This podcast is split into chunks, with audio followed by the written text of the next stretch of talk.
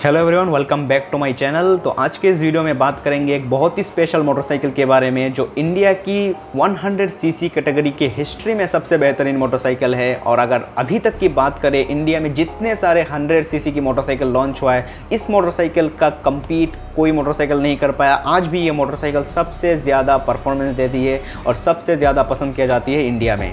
पहले जो इस मोटरसाइकिल का प्राइस हुआ करता था उन्नीस हज़ार के करीब। आज अगर उस मोटरसाइकिल का प्राइस देखोगे आप आप खुद ही देख लीजिए, मैंने ओएलएक्स का आपको स्क्रीनशॉट दिखा रहा हूँ यहाँ पे। इसमें आप देख सकते हो कि इसका प्राइस कितना ज़्यादा चार्ज किया जाता है अभी के मार्केट रेंज में। और इसको अगर मॉडिफिकेशन कर दिया गया, तब तो लाखों के ऊपर भी चार्ज किया जाता है। तो आज इस वीडियो में बात करेंगे यामहा आर एक्स के बारे में।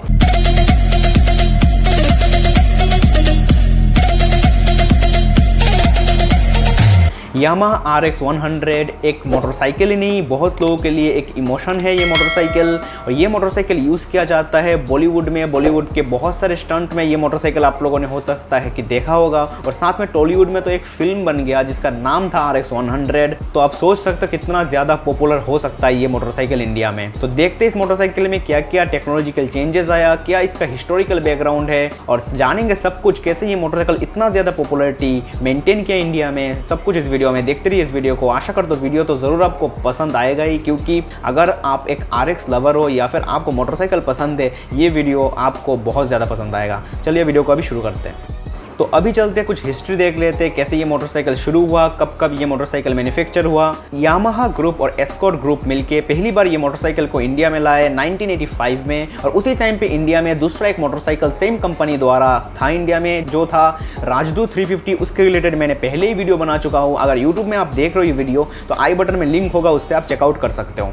ये मोटरसाइकिल इंडिया में मेनली लॉन्च करने का कारण ये था, उस टाइम पे सुजुकी द्वारा इंडिया में एक दूसरा मोटरसाइकिल लॉन्च हुआ था 100 सीसी कैटेगरी में, जो थी ए एक्स ये मोटरसाइकिल बहुत ही ज़्यादा मार्केट में पॉपुलर हो गई थी। इसी कारण से, इसी मार्केट को कैप्चर करने के लिए एस्कॉर ग्रुप और यामाहा मिलकर नया मोटरसाइकिल लॉन्च किया, जो थी आर एक्स इस मोटरसाइकिल के बहुत सारे से पार्ट्स राजदूत से लिया गया है और पहले तो ये मोटरसाइकिल जो कंप्लीटली बिल्ड होती थी, वो जापान में होता था और इम्पोर्ट होने के बाद असेंबली होती थी इंडिया में। तो इसी कारण से इंजन में भी जो टैग होता था, लिखा हुआ मेड इन जापान का होता था। बाद में जब ये मोटरसाइकिल इतना पॉपुलर हुआ, उसके बाद से कंप्लीट मैन्युफैक्चरिंग इंडिया में होने लगा। मैन्युफैक्चरिंग भले ही स्टार्ट हुआ था 1985 से, लेकिन ज़्यादा दिन ये मोटरसाइकिल मार्केट में नहीं रह पाई। 1996 में ये मोटरसाइकिल को डिसकंटिन्यू कर दिया गया। इसका मेन रीज़न ये था एमिशन नॉर्म्स तो जब एमिशन नॉर्म्स की बात आ ही गया है तो मैं कुछ चीज़ें आपको बताना चाहता हूँ, कुछ स्पेसिफिकेशन बताना चाहता हूँ इस मोटरसाइकिल की।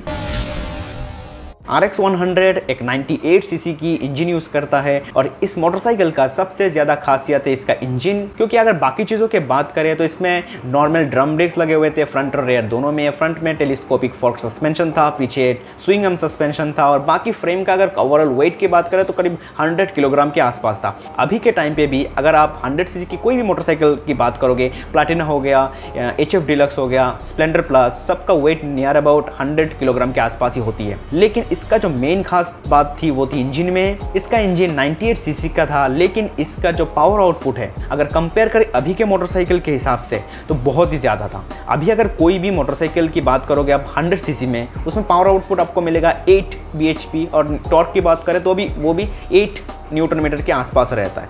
लेकिन उस टाइम पे आर एक्स का पावर आउटपुट था 11 बी और इसका टॉर्क आउटपुट था 10.4 न्यूटन मीटर और इसका जो पीक आरपीएम था, जिसमें मैक्सिमम पावर आउटपुट मिलता था, वो था 8500 अभी के इंजन में वो 7500 आरपीएम के नियर अबाउट ही ऊपर नीचे होता रहता है। तो ये जो चीज़ है, ये इतना ज़्यादा डिफरेंस क्यों है इन 100 कैटेगरी सीसी मोटरसाइकिल में? इसका मेन रीज़न है आर एक्स एक टू स्ट्रोक इंजन है, और जो नॉर्मल अब अभी के मोटरसाइकिल की बात करें, कोई भी इंजन की बात करें तो सारे एक फोर स्ट्रोक इंजन है। तो थोड़ा सा इसका डिटेल में देख लेते हैं कि क्या डिफरेंस होता है इन दोनों इंजन में।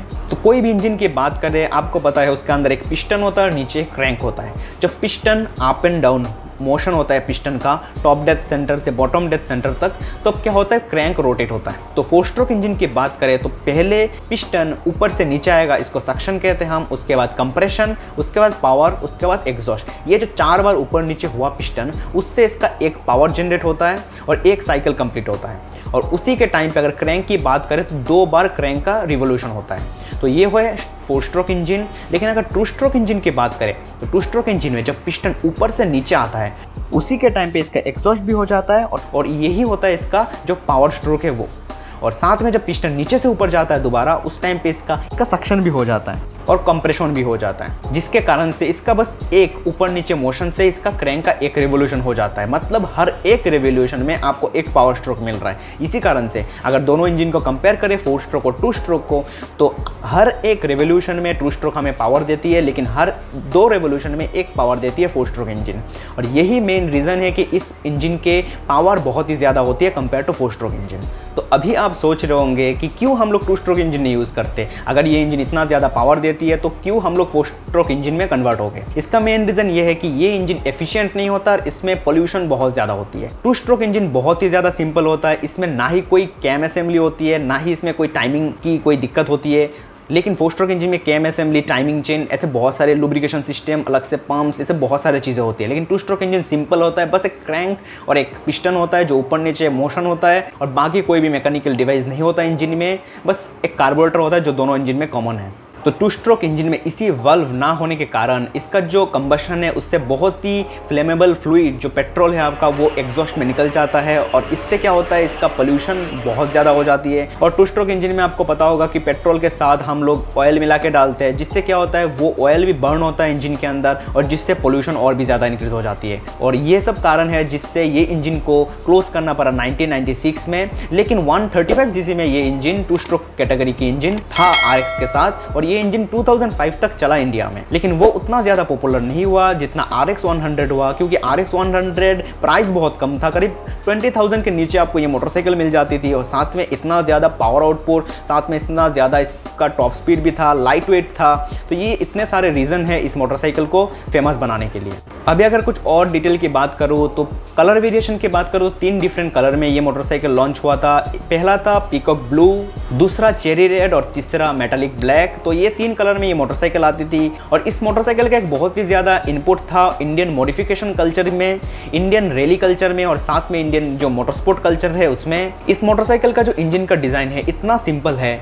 इसके कारण से इस मोटरसाइकिल का पार्ट्स जो है, अभी भी आपको मिल जाता है अवेलेबल और इस मोटरसाइकिल का इंजन अभी भी रिस्टोर हो सकता है कंप्लीटली इस मोटरसाइकिल का इसी सिंप्लिसिटी को काम में लगा के बहुत सारे से ट्यूनर्स है इंडिया में जो बहुत सारे मॉडिफिकेशन करते हैं इस मोटरसाइकिल में। तो अभी मैं एक एक करके बात करूँगा कौन कौन से मॉडिफिकेशन आपको दिखने को मिलता है आर एक्स में। तो इसकी मॉड्स की बात करूँ तो सबसे पहला मॉडिफिकेशन है एक्सपेंशन चैम्बर तो एक्सपेंशन चैम्बर में क्या होता है?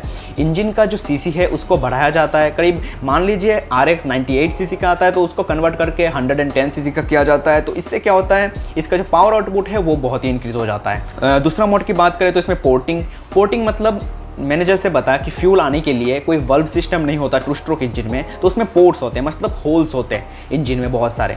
तो उसी होल्स को सरफेस को स्मूथ किया जाता है और साथ में उसकी होल्स का साइज़ जो है वो बड़ा किया जाता है, जिससे क्या होता है, ज़्यादा फ्यूल और एयर आ पाता है इंजन के अंदर और इसी कारण से इसका पावर भी इंक्रीज होता है। तीसरा मोड यहाँ पे लिखा हुआ इंजन ट्यूनिंग वैसे ये सारे जो चीज़ें मैं बता रहा हूँ, सब इंजन ट्यूनिंग में ही आता है, लेकिन इंजन ट्यूनिंग अगर स्पेसिफिकली बोले तो इसका जो इग्निशन है, जो स्पार्क प्लग है स्पार्क का टाइमिंग कब होगा कितना ज़्यादा फ्यूल मिक्सचर होगा इंजन में कार्बोरेटर का सेटिंग क्या होगा, ये सब चीज़ें इंजन ट्यूनिंग में आता है। तो ये सब चीज़ों के साथ भी मॉडिफिकेशन करके इसका पावर और टॉर्क इंक्रीज किया जाता था। तो अभी यहाँ पे लिखा है एयर फ़िल्टर एयर फ़िल्टर का मेन रीज़न ये है कि एयर को क्लीन करना, लेकिन एयर फ़िल्टर अगर आप अच्छे क्वालिटी के लगाओगे, जैसे के प्रोवाइड करती है बहुत ही हाई परफॉर्मेंस एयर फ़िल्टर तो उसके साथ थोड़ा सा बीएचपी और टॉर्क आउटपुट का भी फ़र्क पड़ जाता है और एयर फ़िल्टर चेंज करने से इसका साउंड क्वालिटी भी चेंज हो जाता है। उसके बाद डिस्क ब्रेक भी आपको दिखने को मिलता है, जैसे कि इसका फ्रंट में जो ड्रम ब्रेक है, उसको चेंज करके कुछ लोग डिस्क ब्रेक सेटअप लगाते हैं। उसके बाद स्प्रॉकेट चेंज स्प्रॉकेट चेंज करने से कोई भी मोटरसाइकिल का स्पीड को हम ज़्यादा कम कर सकते हैं टॉर्क को इंक्रीज कर सकते हैं, जो व्हील में एक्ट होता है।